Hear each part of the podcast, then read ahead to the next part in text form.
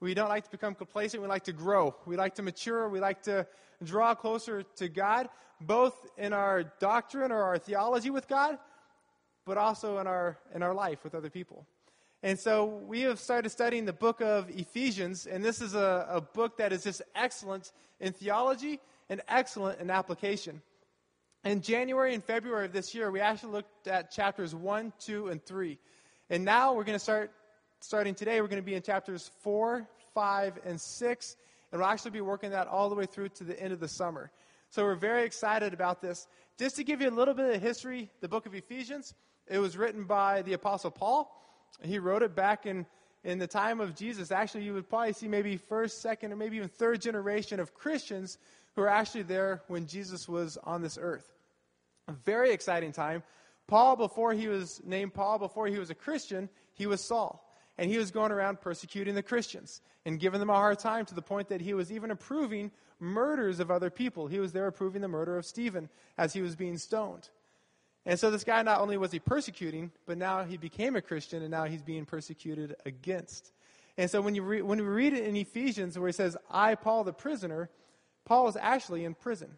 He was in chains. He was also writing these letters to encourage Christians in probably one of the most difficult times of life.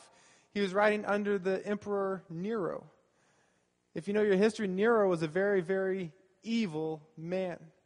I think we've seen some evil men in this past century. Nero was one of those guys who would take Christians and feed them to the lions for entertainment, take people and light them on fire and use them as human torches.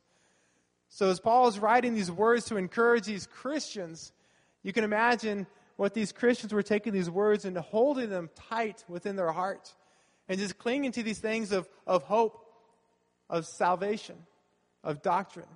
Something very important. So, as we read the section of Ephesians today, I really want to encourage you to think about what it was like when Paul, in prison, writing this letter to the church in Ephesus, encouraging them under the Emperor Nero. Let's pray before we get started. Father, we want to just come to you this morning. And Father, we want to be intellectual with you. We want to love you with all of our mind, as you've commanded us to. Father, would you help us to understand your words and so that it penetrates our heart? But Father, we also want our heart to penetrate our life. Those people around us, that they may too see Jesus Christ. Father, we thank you for your word, and we thank you that not only does it challenge our life, but Father, we thank you that it changes our life. And so, Father, we ask this morning that as before we leave, that our lives would be changed. That we'll take something with us and we'll apply it in our life. Father, thank you for the people in the past and their faith. Father, help us to have faith as small as a mustard seed so that we can move mountains. Father, we love you. Amen.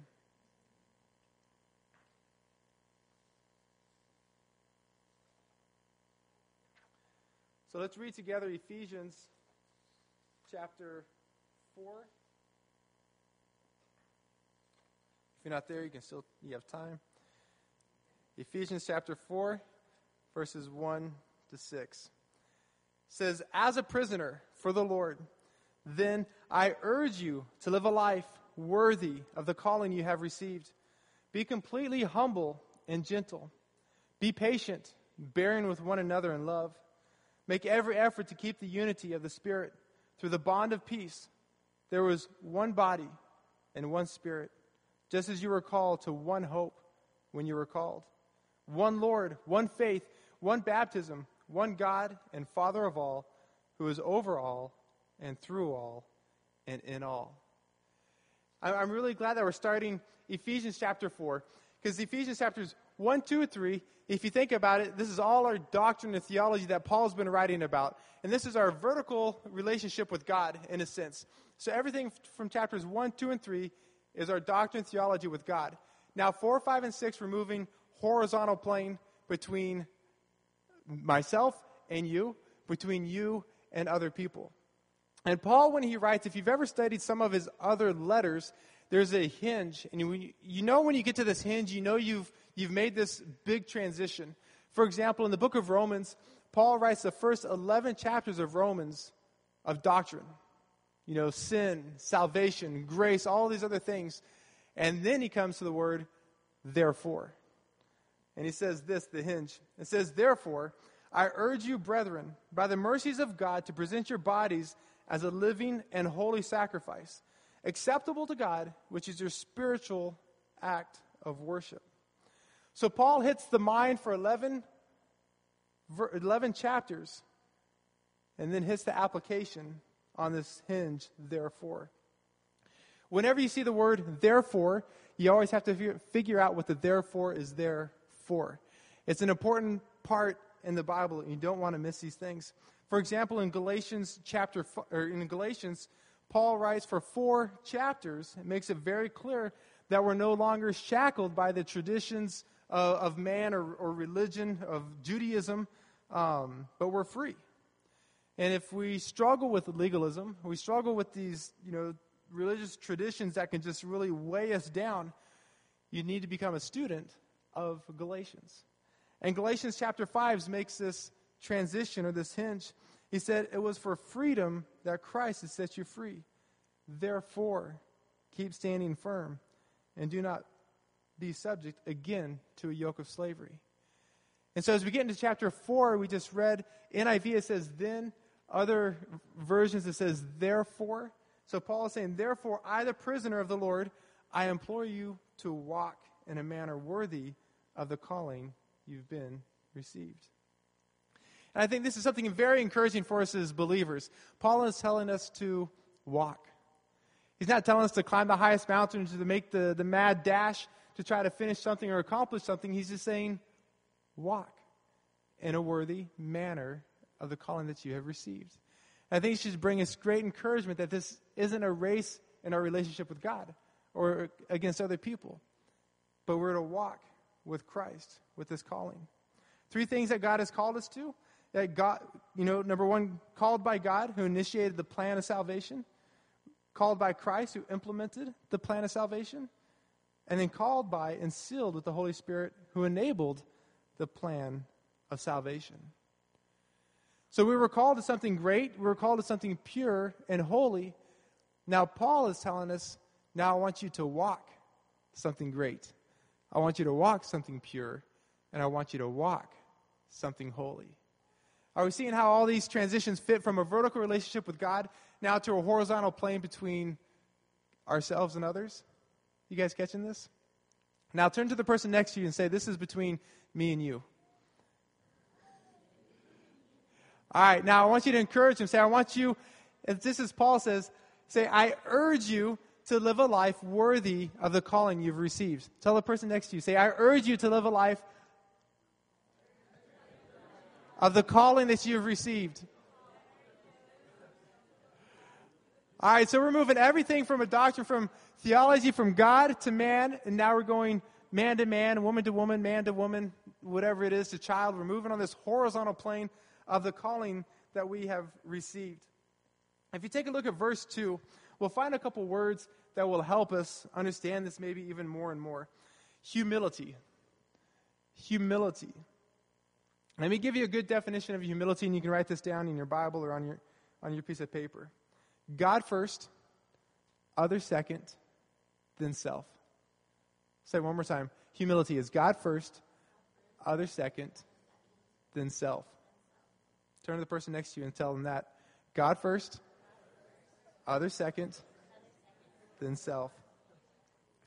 You know, this is such an unpopular word when it comes to, you know, leadership or it comes to greatness. You know, on an application for a job interview, they're probably not going to ask you, what's your humility like? How humble are you? On a scale of 1 to 10, you know, where does that fit in?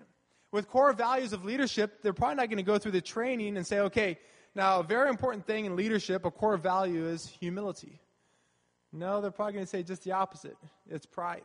It's something else that demands the attention of other people. It's superiority, egotism, self importance.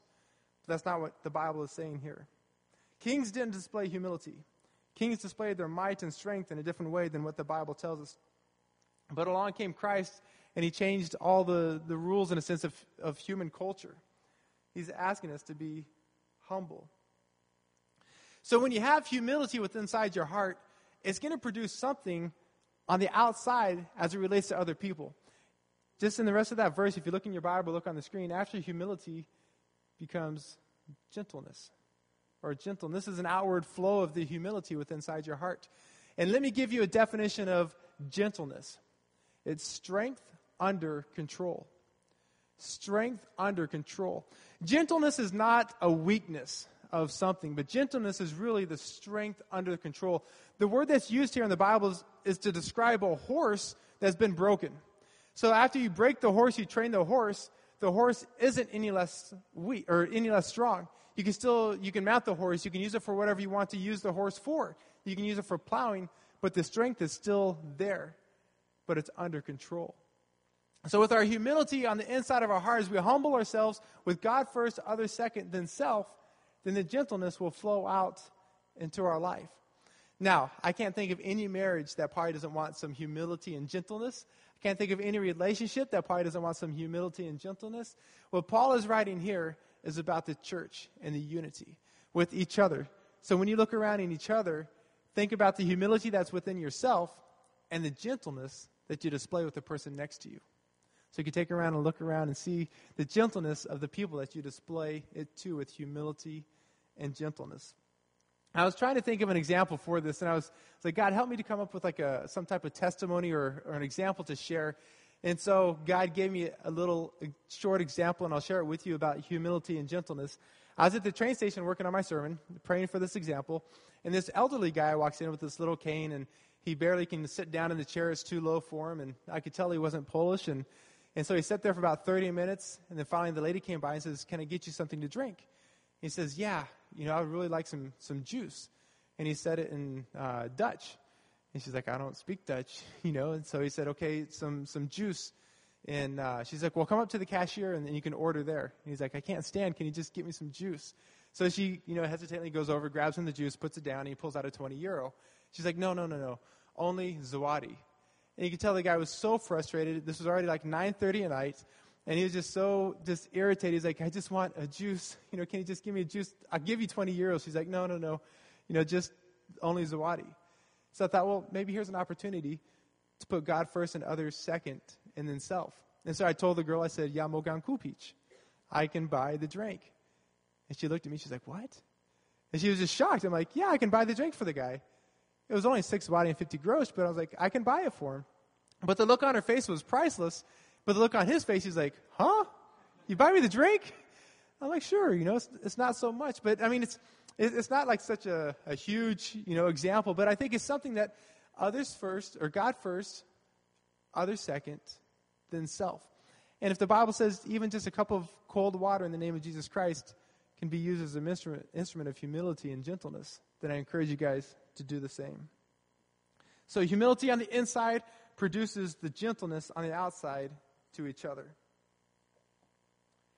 The next part that we take a look is, is patience.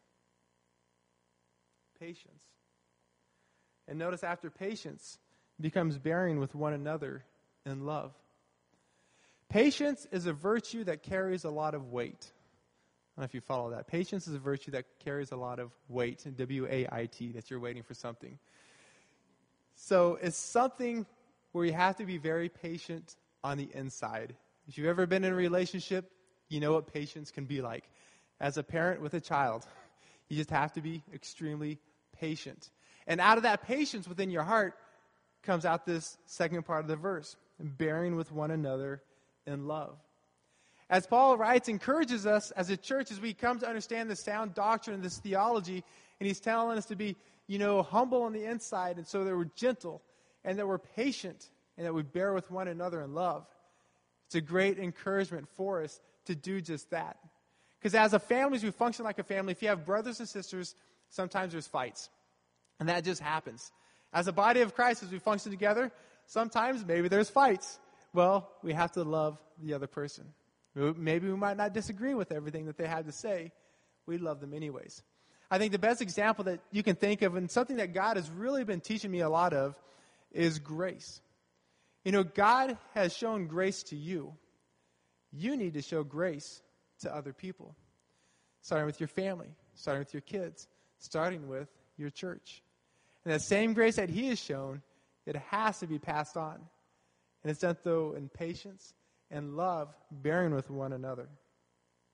Maybe a, a question for you just to think about. Don't answer out loud. But how humble are you? And don't answer too quickly. How humble are you? Like with humility on the inside. Is it God first? Is it others second?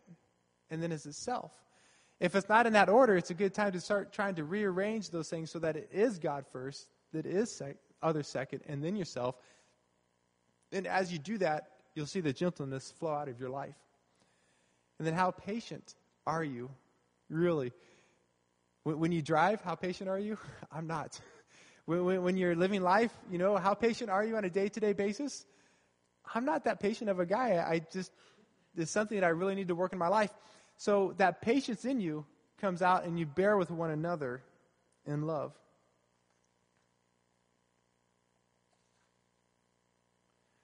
We're tolerant with each other.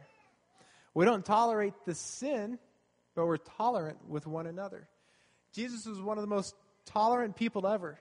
Anybody could walk up to Jesus, whether it be a prostitute, a sinner, a tax collector, whatever it was, someone that publicly we know, okay, these are bad people.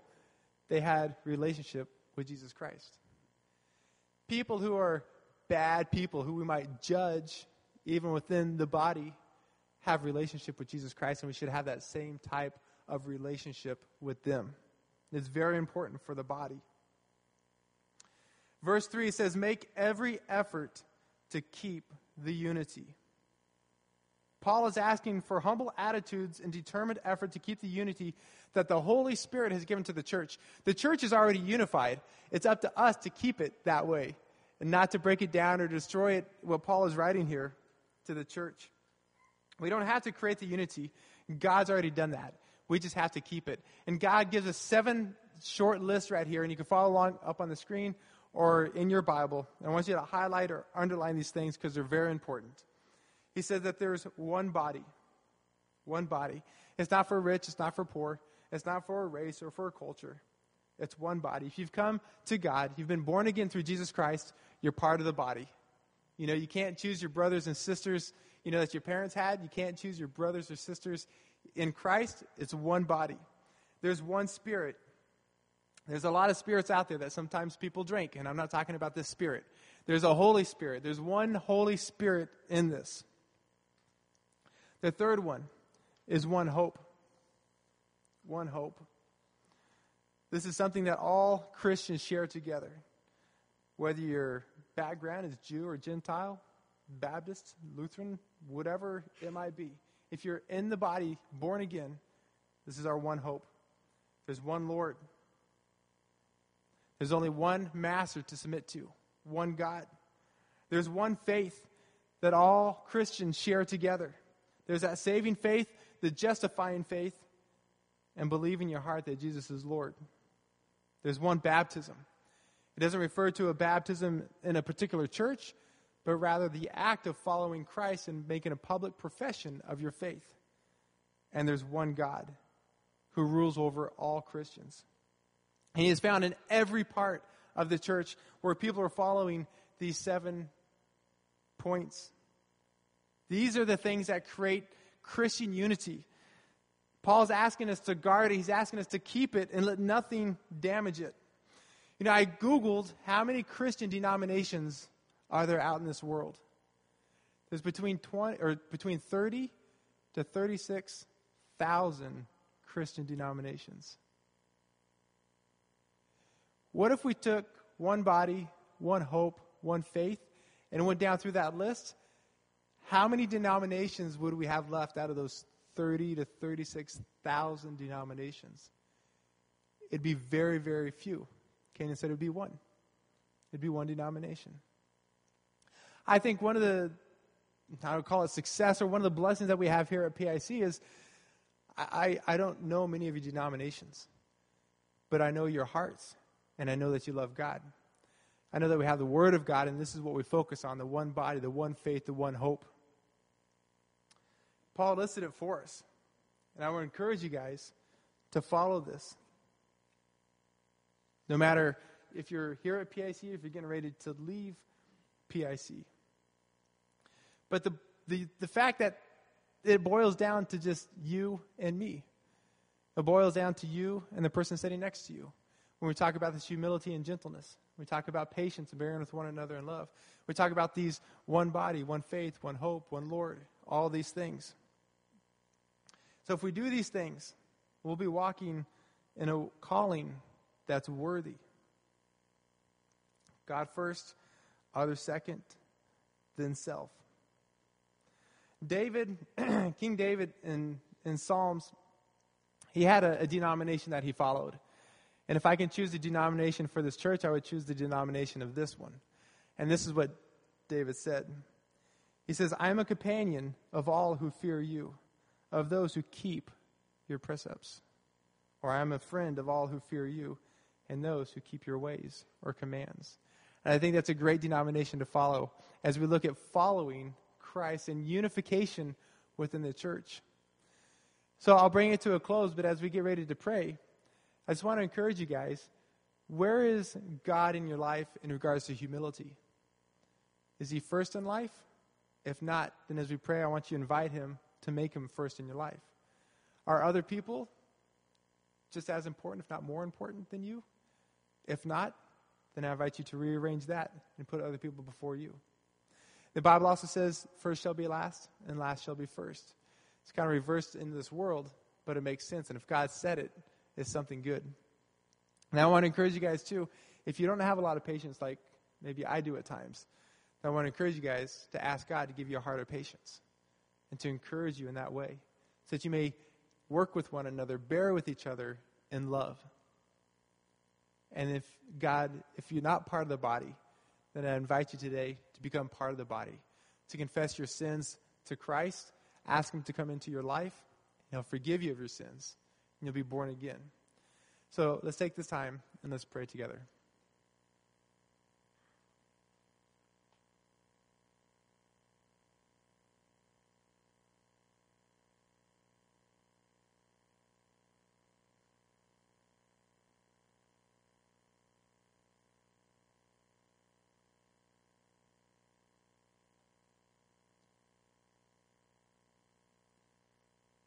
God, I, I pray for this church and I pray for myself.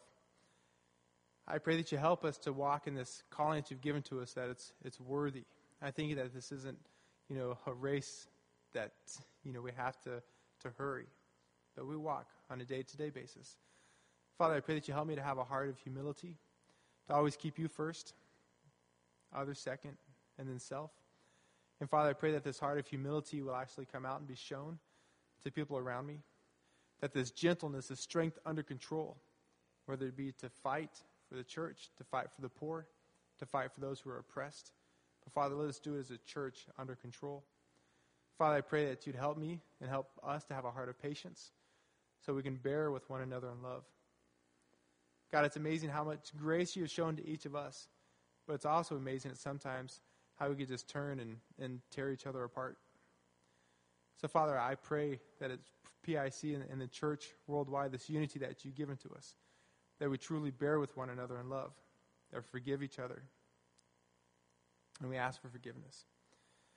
But Father, I thank you for this oneness, this one body, this one hope, this one faith, this one Lord, this one Spirit, Father, that you've given to us. Father, what you have brought together, we don't want to try to take apart. We thank you for this, this letter that Paul has given to us. We thank you how you've shown us doctrine now you're teaching us how to live it on a day-to-day piece, on a day-to-day basis, and how to truly walk this walk. So, Father, we love you and we thank you for your word. In Jesus' name, amen.